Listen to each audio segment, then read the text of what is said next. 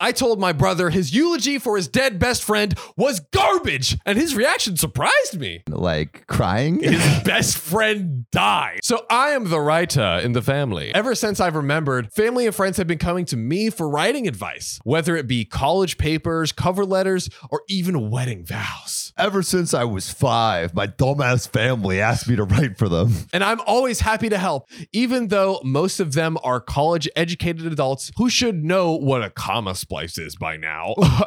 Oh. Idiot! But fast forward to a few days ago when my brother's best friend passed away. My brother is, of course, in shambles, and he's adamant about giving the eulogy, even though he's a blue collar. Shut up! He came to me and he asked me to edit it because he wanted to make sure he did his best friend proud.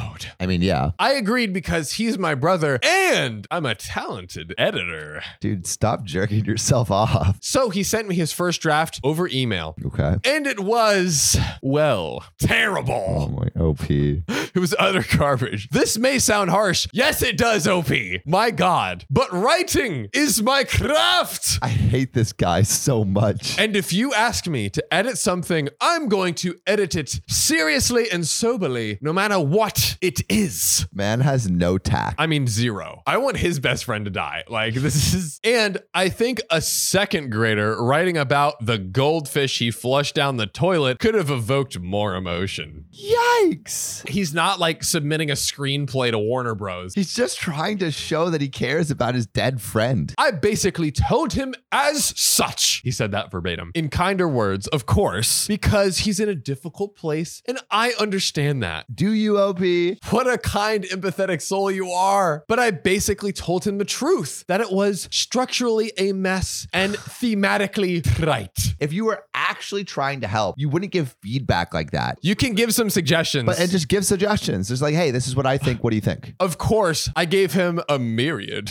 What a SAT word. I gave him a myriad of examples of how to develop this piece more coherently. But guess what, Sam? What? He was having none of it. Ah, Who'da who thunk it? Who'da thunk? He accused me of being condescending and inconsiderate and all of this other BS nonsense. All because he asked for my help and I gave it to him. I just told him the truth. And now we're in probably the worst fight of our lives, just a few days before the funeral. So, am I the a hole? Yeah, bro. Yeah. You know, like, all right, I think it's fair to actually give some feedback on a eulogy. I think that's totally fine, right? You want your brother to commemorate his friend in the best way possible, but like you leave suggestions, you don't give feedback that's unhelpful, right? Yeah. That feedback is unhelpful for someone who doesn't write. I think it all depends on the temperament. If he's if he came to him and he's like, "Listen, really give me suggestions because I do actually want to do whatever blah blah." Okay, cool. I'll make some suggestions, but if he's just like, "Hey, could you look this over?" da da, da I'll give him some suggestions, but I'll like I'm prioritizing like, "Look, you wrote this with your heart. Like, this is beautiful. This this is a great homage